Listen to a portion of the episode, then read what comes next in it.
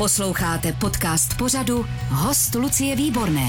Můj dnešní host se s velkou lehkostí eh, je schopen pohybovat v různých pěveckých stylech od jazzu přes muzikál až ke klasické hudbě. Za náročné muzikálové role byl několikrát nominován na cenu Tálie, mezi nimi byla i role Žána Valžána z Bídníku Le Miserable. David Uličník, zpěvák, vítám vás tady, dobrý den. Dobrý den. Takže Žánem Valžánem už 20 let. Už, už jsem 20 let Žánem Valžánem. No a je tam nějaký rozdíl vlastně v chápání toho člověka, jeho osudu? Je tam nějaký posun?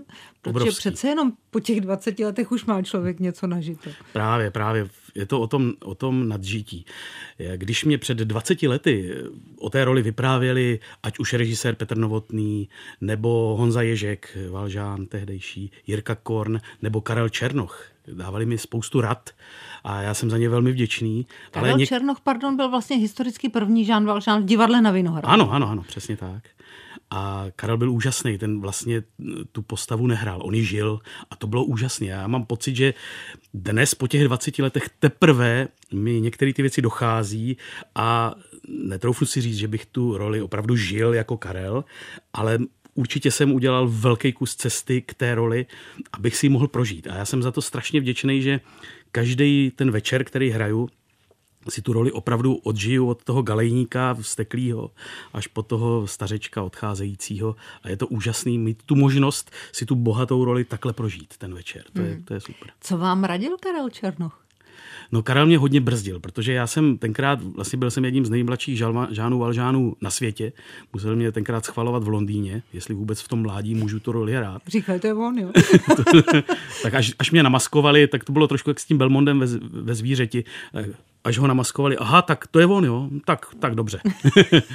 Vyšel Goše tak potom mě vlastně svěřili tu roli a já jsem byl pořád takovej, měl jsem té energie hrozně moc, byl jsem takovej možná hyperaktivní dlouho v té roli, kdy, i když jsem měl už ten Jean Valjean přehrávat do, do toho stáří, tak já jsem s tím měl velký problém. Mně se perfektně hrály ty galeje a, a takový to, to mládí toho vsteklého Žána Valžána, to se mě hrálo perfektně, ale špatně jsem se dostával do těch pozdějších poz, pozic. A, ano, teď po 50.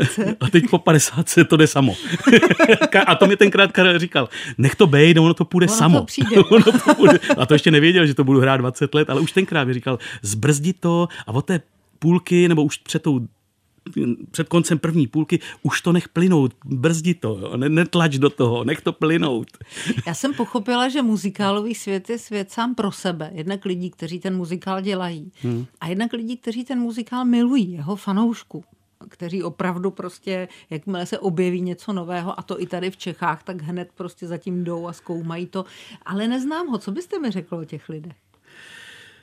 Je to určitě skupina taková, já teda můžu hlavně mluvit o té skupině na té jedné straně barikády, to ano. znamená na tom jevišti. Těch, co to dělají. A dost často jsou to blázni. Prostě blázni, nadšenci, bez, kteří by bez toho nadšení to nemohli dělat. Protože když bychom přepočítali hodinovou mzdu muzikálového herce, který tři měsíce zkouší zdarma, aby potom mohl za pár korun hrát ta jednotlivá představení, kdybychom to přepočítali na hodinovou mzdu, tak myslím si, že by to nedělala ani paní z východu, která... Je lepší chodit uklízet. No to stoprocentně. Já myslím, že uklízení je daleko větší job a biznis, než, než tohle dělat. Takže to lidi bez toho nadšení a bez, toho, bez té špetky bláznovství hmm. vůbec by nemohli dělat.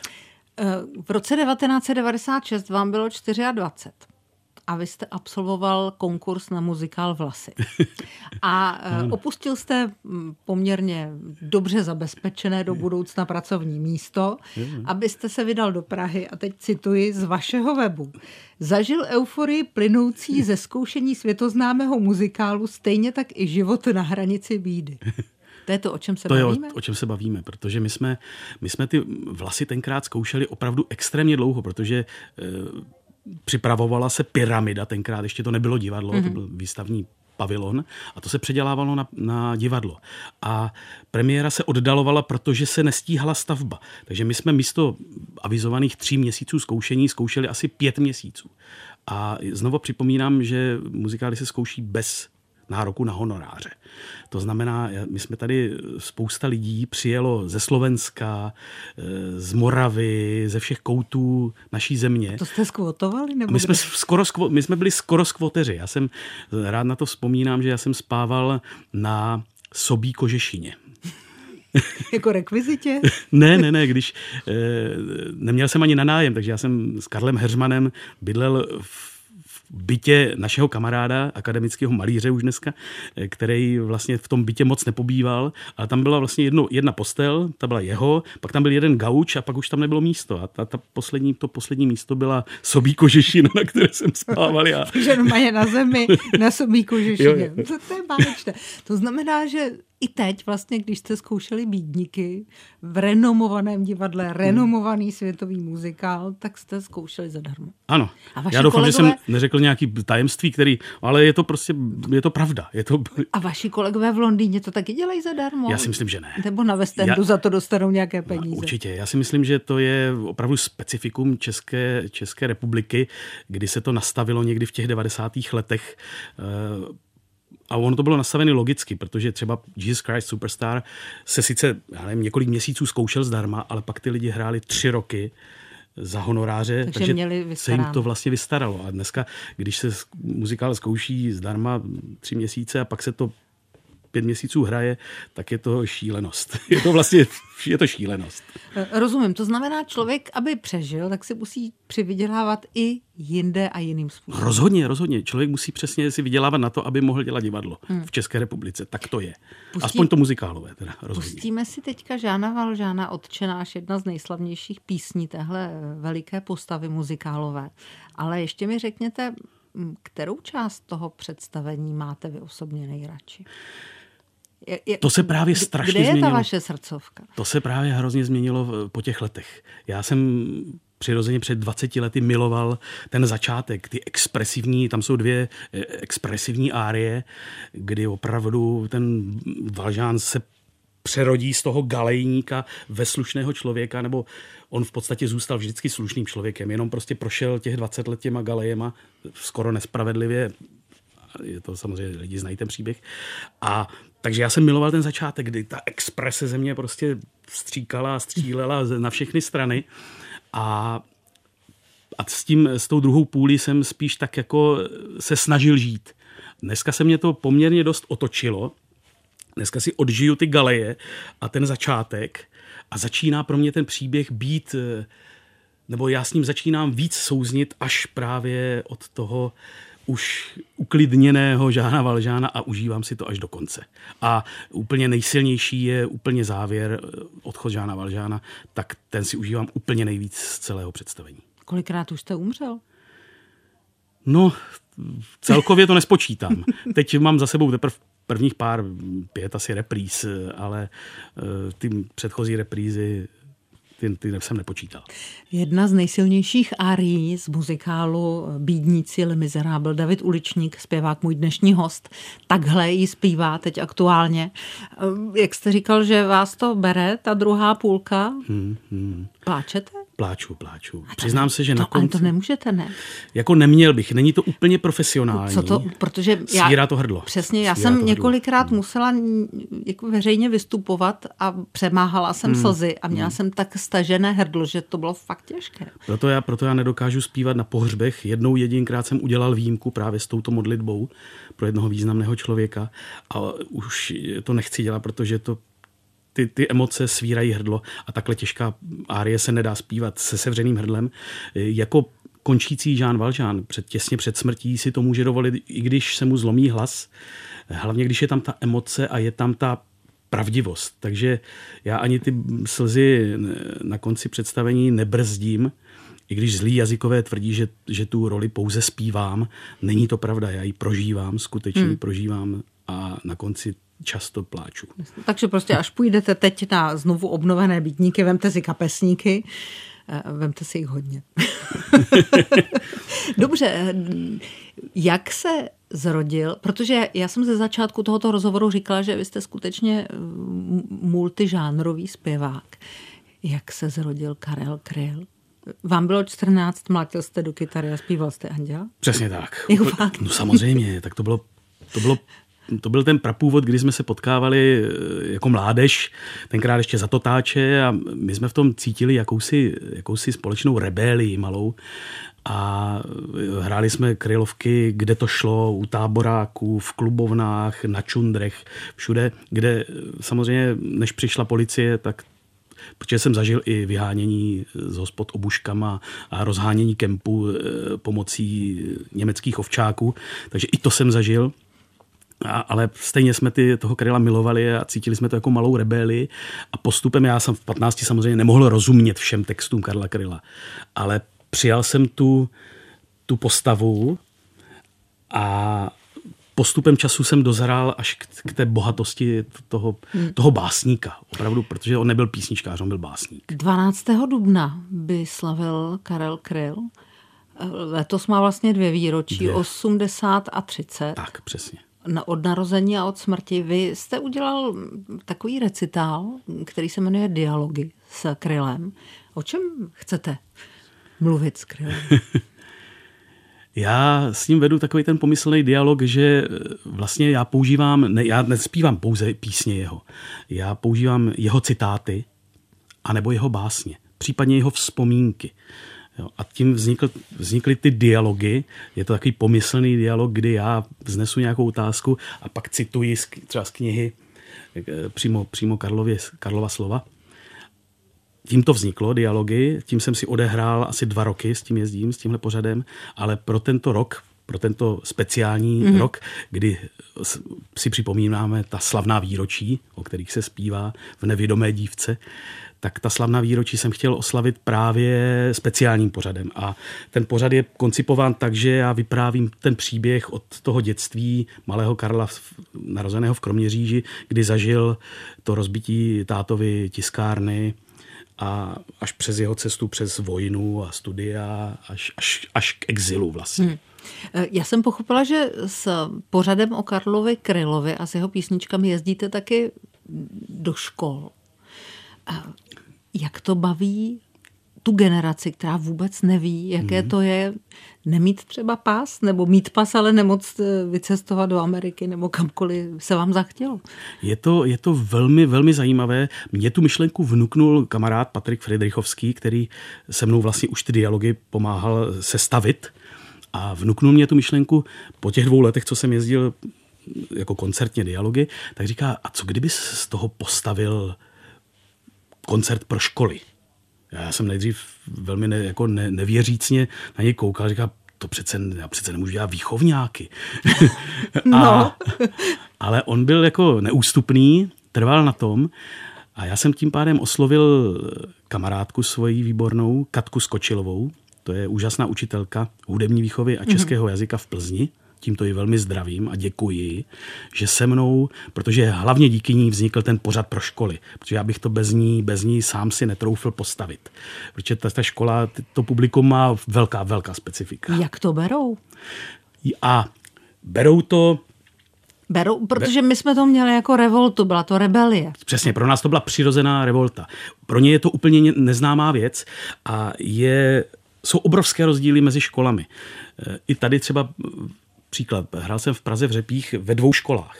Jedna škola, Jana Vericha, byla špičkově připravená, protože paní ředitelka vyhlásila, bylo to kolem 17. listopadu, že celý týden se budeme věnovat 17. listopadu a věcem k tomu přidruženým tam se při přiřadil i ten Karel Kryl. Jasně. A tam byli úžasní, věděli, věděli vlastně všechno, co já tam povídám o jeho životě, o jeho tvorbě, znali protest song, znali některé písně, dokonce si se mnou zaspívali. A bohužel pak jsou někde školy, kde, kde jsou ty děti, ty žáci, říkám děti, žáci, protože to jsou od sedmiček dál, sedmičky, mm-hmm. osmičky, devítky plus střední školy, tak tam jsou někde jsou úplně nepolíbený. Že vlastně dokonce, dokonce vůbec netuší, co je protest song. Vůbec nemají představu, a to je strašně smutné, co se odehrálo v 68. roce, co byla Varšavská smlouva.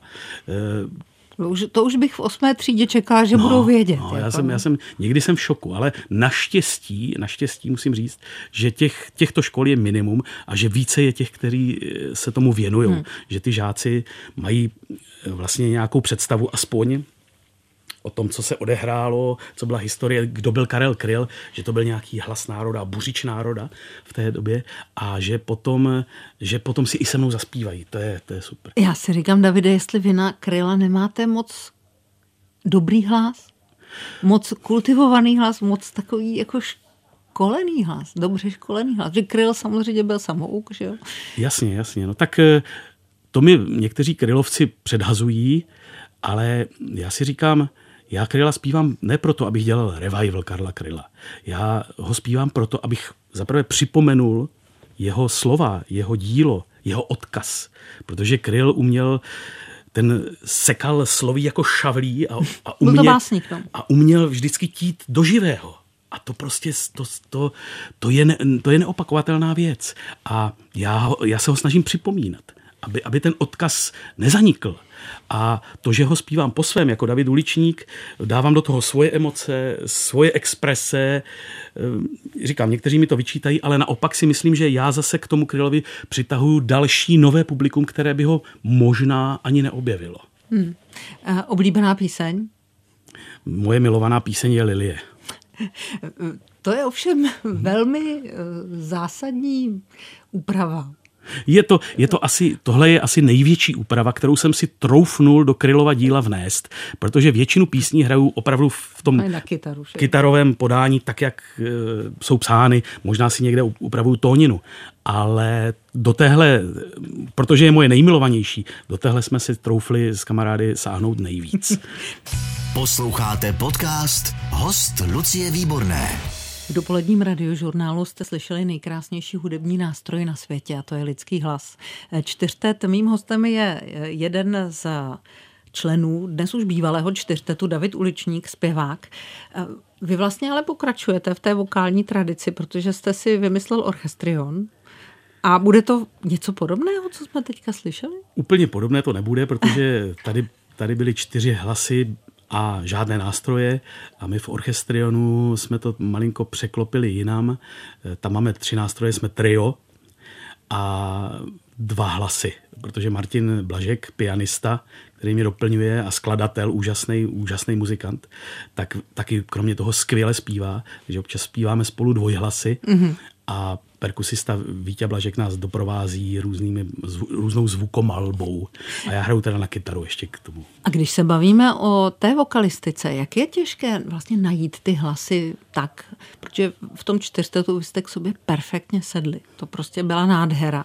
A to není přece jenom v tom, jestli je někdo bariton a někdo je ne, určitě ne. Velmi, velmi záleží na, na těch barvách. Hmm. Na těch barvách hlasů. Ty se musí propojit. A nám, my jsme měli neuvěřitelný štěstí hned na začátku, že se nám to podařilo, že ty hlasy do sebe zapadly. Jo? A to se nepodaří někomu, někomu se nepodaří za celý život. Jsou různá seskupení, která se snaží to skládat a, a, a jsou to třeba i výborní zpěváci a třeba za celý život se jim to jako nepodaří. To je, to je prostě to je to o tom štěstí. No, uh, slyšel jste někdy beatboxery? Samozřejmě. Co si o tom myslíte? Eh, tak je to taková kategorie, které já nerozumím, respektuju, že, že tady je, to je stejný jako s boxerama. Já box nemiluju a respektuju, že spoustě lidí se to líbí, a já si radši najdu něco jiného. Jo, hledáte. Eh, myslím si, že pro vás je velmi důležitý ten text který Určitě. prezentujete a tím se vlastně vracíme zpátky ke Krylovi, ale konec konců můžeme se vrátit i k bídníkům s vynikajícími texty Zdeňka Borovce. Za prvé, bídníci mají obrovské štěstí nad všemi muzikály, že ten příběh je tak neuvěřitelně bohatý, tak neuvěřitelně silný, že jsou tam persony, které by dneska mohly žít – na hlavním nádraží nebo v různých skvotech bychom našli Fantínu, bychom našli Žána Valžána, našli bychom tam Tenardiéry. Jo, byť se jim dneska smějeme, ale to byly neuvěřitelné lidský zrůdy. Tenardiéři, to jsou, taková, to jsou takové devadesátky v podstatě no, u nás. No, jako, no. Ano, ano. Eh, s jistými majiteli diskolendu a podobně. tak, eh, takže ty, ty persony si dneska i lidi můžou jakoby opravdu ošahat, jako vě, jsou uvěřitelný ty persony. To je za prvé, ten neuvěřitelně silný příběh. Za druhé, geniální hudba. A za třetí, geniální texty Zdeňka Borovce, který přebásnil. On, on ne, ne, pouze nepřeložil originál, on ho přebásnil. A to je, to je obrovské bohatství, obrovský poklad náš. Davide, vy jste skvělý zpěvák. Dokonce Karel Gott tady na sousedské dvojce ve svém pořadu znovu si dám tenhle film, nebo tak nějak se to jmenovalo. Zpátky si dám Zpátky tenhle si dám tenhle film. Hmm. O vás mluvil v superlativech, což tenoři obvykle nedělají. Nedělej, ne, No. ne, nedělal to rád, Karel. Dobře, a teď si říkám, proč takovýhle chlap nemá vlastní solové desky, proč vlastně není samostatným zpěvákem. Je to proto, že tak moc lpí na eh, skvělých textech a borovců je málo, nebo je dneska těžké udělat desku? Za prvé je těžké udělat desku, já to teda vezmu od začátku. Jo. Eh, Já se asi nehodím do dnešní doby. Já jsem možná opravdu Vy jste muž minulého století. muž minulého století a já neumím v 30 sekundových skečích říct něco. Já neumím za- zařvat výkřik, já jsem nejlepší, vemte si mě, kupte si mě, eh, propagujte mě. Já to neumím. Já potřebuju odvyprávět ten příběh. A už tři a půl minuty v písních, dneska už i tři a půl minuty je mnoho, příliš mnoho do éteru, tak mě- ještě v tři a půl minutách se mně to dařilo. Daleko lepší je pro mě odvyprávět ten příběh ve třech hodinách toho představení. Eh, Vzedřít tam ze sebe duši takzvaně a prodat ji, odevzdat ji tomu divákovi. To já, to já umím a zatím jsem vlastně celý život šel. Já jsem měl pocit, že když budu makat na technice zpěvu, osm let jsem chodil k úžasné a vynikající profesorce Martě Boháčové, která byla nejen skvělá pedagožka, ale taky úžasný člověk. Eh, Takže já jsem měl pocit, že když na tom budu makat a budu vlastně dobrý, že, si, že se to předá, že se to rozkřikne, nebo že se to... A to není vůbec pravda.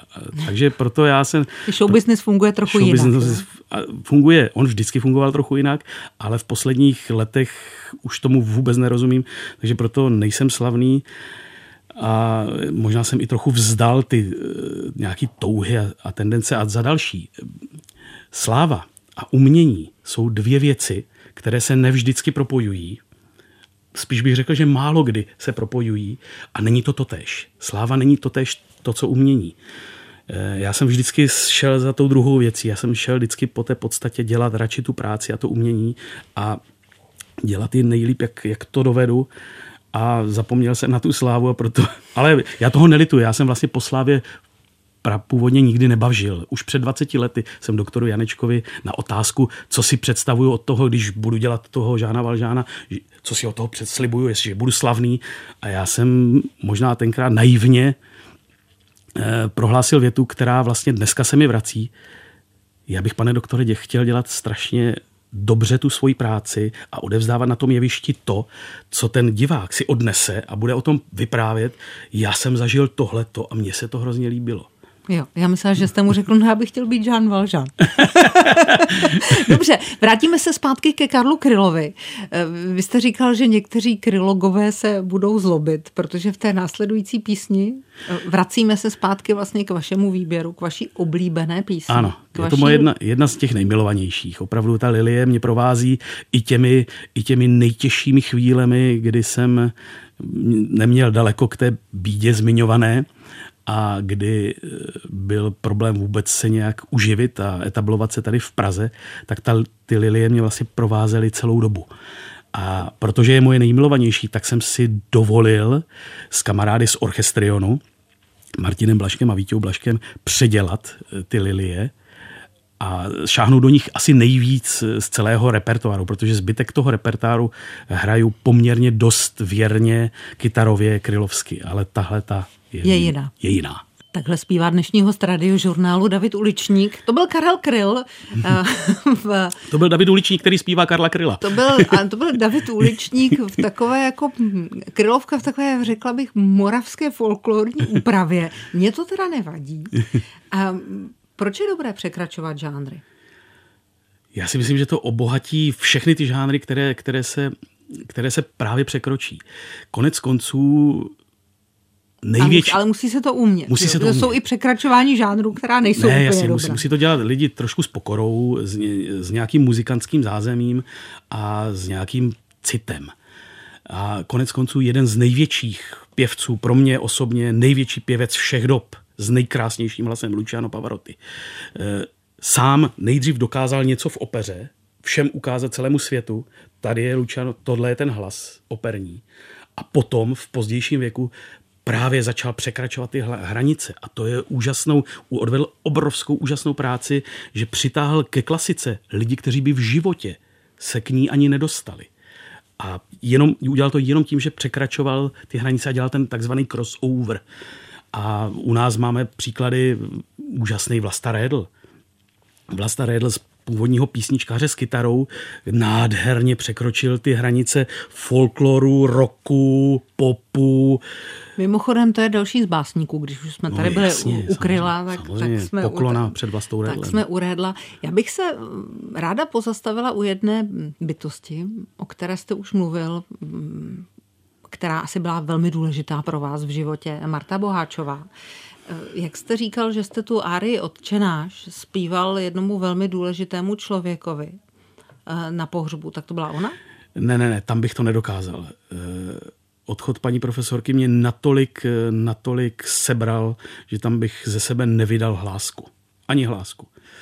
Brečel jsem asi, asi tři měsíce, než jsem to zpracoval tak důležitá osoba to pro mě byla. Hmm. Nesmírně, nesmírně. Mluvil jste o ní jako o výjimečné ženě. Ona taky mm, jezdila do, do Indie eh, na sobě pracovat. Ano, ano, přesně. Ovlivnila vás nějakým způsobem i v tomhle směru? No, mm, obrovsky, obrovsky. Ona mě, ona mě vlastně, ona byla nezastupitelná v mém životě, protože ona nebyla jenom pedagogem zpěvu, úžasným teda, opravdu úžasným pedagogem zpěvu, ale ona byla vlastně mým koučem. Ona byla celou dobu, těch 8 let, co jsem k ní chodil, ona byla mým koučem a mohl jsem s ní Takže se bavit. jste normálně jako psychoterapie, jste probírali různé věci, ano. když se něco nepovedlo ano. nebo a tak dále.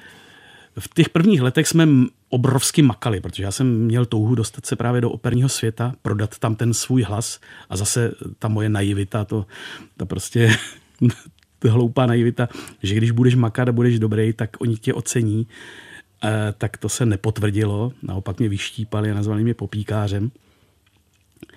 Což mě v prvních, první, do, první chvíli zlomilo. No třeba Dagmar Peckovou to nezlomilo. Hmm, tak mě to zlomilo. Teda já jsem od toho ucouval. Eh, možná hůř to nesla paní profesorka, která ve mě obrovsky věřila. Ale my jsme se potom přehráli od toho, té opravdu operní literatury k takovému tomu italskému vyššímu populáru, jak se to nazývá. Jsou to ty písně, které zpívám dodnes, o Sole Mio, Matinata a tak dále, Volare, prostě to do dneška si schutí zaspívám. A takže my jsme s paní profesorkou ty první roky hodně makali. To byly čtyři roky neuvěřitelné dřiny práce, eh, překopání techniky znovu, znovu od začátku. První dva roky jsem skoro ne, nemohl zpívat, jak to bylo těžké předělat tu techniku. Eh, pak eh, vlastně chodil jsem na hodiny minimálně dvakrát týdně a denně, denně to bylo dvě hodiny tvrdého cvičení. To jsem vydržel asi čtyři roky. Pak se to zlomilo v té opeře, kde mě nepřijali.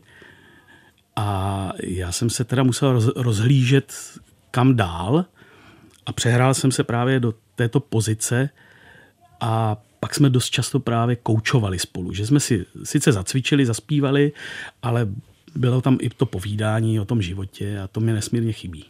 No a vaše cesty do Ázie, tam byl poput taky od paní Marty, anebo prostě jste se jednoho dne sebral, zbalil jste si bagla a řekl jste, já si chci teď odpočinout a pojedu pryč spíš asi takhle. No. Bylo to prostě už z nějakého vnitřního přetlaku. Eh, asi jsem si tu hlavu potřeboval vyčistit eh, od těch nánosů eh, toho showbiznisu a, a těch vlastně možná svých malých křivt jsem se potřeboval očistit a, a zvednout zase z toho prachu. A jak se člověk zbaví v Azii malých křivt? Úplně ne, neuvěřitelně, že tam, že tam vypne a je tam, je, jenom tam je. Vy, vy to sama nejlíp víte. Já vím, ale třeba pro někoho to je dobrý návod, že jo? že člověk... Nes... Sedím na tržišti a koukám. Je? Jenom sedím, anebo prostě nechám se, nechám se, já se tam, já necestuju za památkami Ázie, nebo za určitě, v průvodci se píše, tohle musíte vidět, nemusím. Je to úplně jedno, co tam vidím. Já tam zažiju, já tam naopak zažívám místa, dost často jezdím na místa, kam turisti moc nejezdí, protože tam není nic zajímavého. Tam jsou jenom ti takzvaní domorodci nebo ty místní lidi a ty mě obohacují nejvíc, protože ta nakažlivost jihovýchodní Asie je v tom, že, ten, že to plynutí toho života je tam neuvěřitelně pomalý a takový jako plynulý. Je to takový to flow, jak se říká dneska moderní, moderní slovo. To tam je, to tam prostě je a nemusíte, nemusíte meditovat v klášteře, nemusíte se zavřít do nějakého nějakého ašrámu. Je, teď jsem do mikrofon. do nějakého ašrámu. Nemusíte se nikam zavřít. Prostě tam stačí jenom být a mít klidně tu misku nebo dvě misky rýže denně a úplně to stačí. Vlastně pochopíte, že nic víc v tom životě člověk nepotřebuje. To v mnoha ohledech bych ráda podepsala. Jsme trošku eh, z bych to řekla, spohodlnělá civilizace, to jako velmi, celá rozhodně. Velmi, Já velmi. se ještě vracím k tomu, čeho se nechci pustit. Já bych si fakt ráda poslechla eh, solové album Davida Uličníka Hladina zvlněná vyšla v roce 2006, to už je docela to dlouho. dlouho. A, a neříkejte, že kolem sebe nemáte skvělé muzikanty a lidi, kteří by vám napsali album tak jak to v životě chodí po různých smolných letech, eh, se na mě usmálo konečně štěstí Aha. s koncem čtyřtetu, kdy já jsem navázal spolupráci s úžasným muzikantem Martinem Blaškem, který je nejenom muzikant, on je údemní skladatel, už píše i do seriálu hudbu, eh, spolupracuje leta s Ondrou Brzo Bohatým, dělá mu dvorního aranžéra a je to skvělý pianista, hraje skvěle na kytaru, na baskytaru, výborně zpívá. A my jsme navázali spolupráci, kdy jsme natočili duet s Pepíčkem Zímou. Toulej se, dívej se. Já jsem natočil duet s Pepíčkem no, Zímou. jenomže když řeknete duet s Pepíčkem Zímou, tak si málo kdo představí prostě v podstatě muzikálového zpěváka hmm. ze starců na chmelu. Málo kdo si představí swingového zpěváka už dneska, že? No, to je pravda ale eh, ta písnička je dost, řekl bych, muzikálová no. a je to jakási reminiscence, protože Pavel Cmíral napsal úžasný text a je to jakási reminiscence na Starce na chmelu, ta písnička, kdy Pepíček hrál v tom původním na studu, eh, vlastně filmovém zpracování a já jsem hrál ve Starcích na chmelu tady v divadle eh, Millennium. To znamená texty Pavel Cmíral? Pavel Cmíral, ano. To znamená texty na dalším albu Davida Uličníka Pavel Cmíral? E, to ne, já si některé texty, já jsem nedokončil myšlenku, zase jsem odskočil, pardon. Já se e, potřebuji dostat k tomu. Martin Blažek, Martin Blažek a s tím začala naše spolupráce. Potom Martin Blažek mi nabídl písničku Hej svatý Floriáne, která se mě na první dobrou hned zalíbila. My jsme ji natočili, ta už je dokonce ke stažení na mm, iTunes, Music a Suprafon Line a kde si co si. Dokonce máme i klip eh, na YouTube, takže ta se jmenuje Hej svatý Floriana a je to taková podsta hasičům.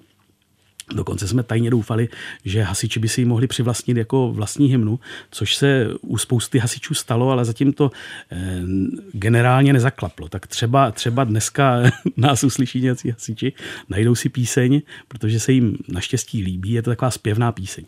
A to ještě psal Marek Sloup, eh, psal text, ale s Martinem spolupracujeme dál. Martin skládá krásné písničky a já se snažím je textovat. A o čem chcete zpívat?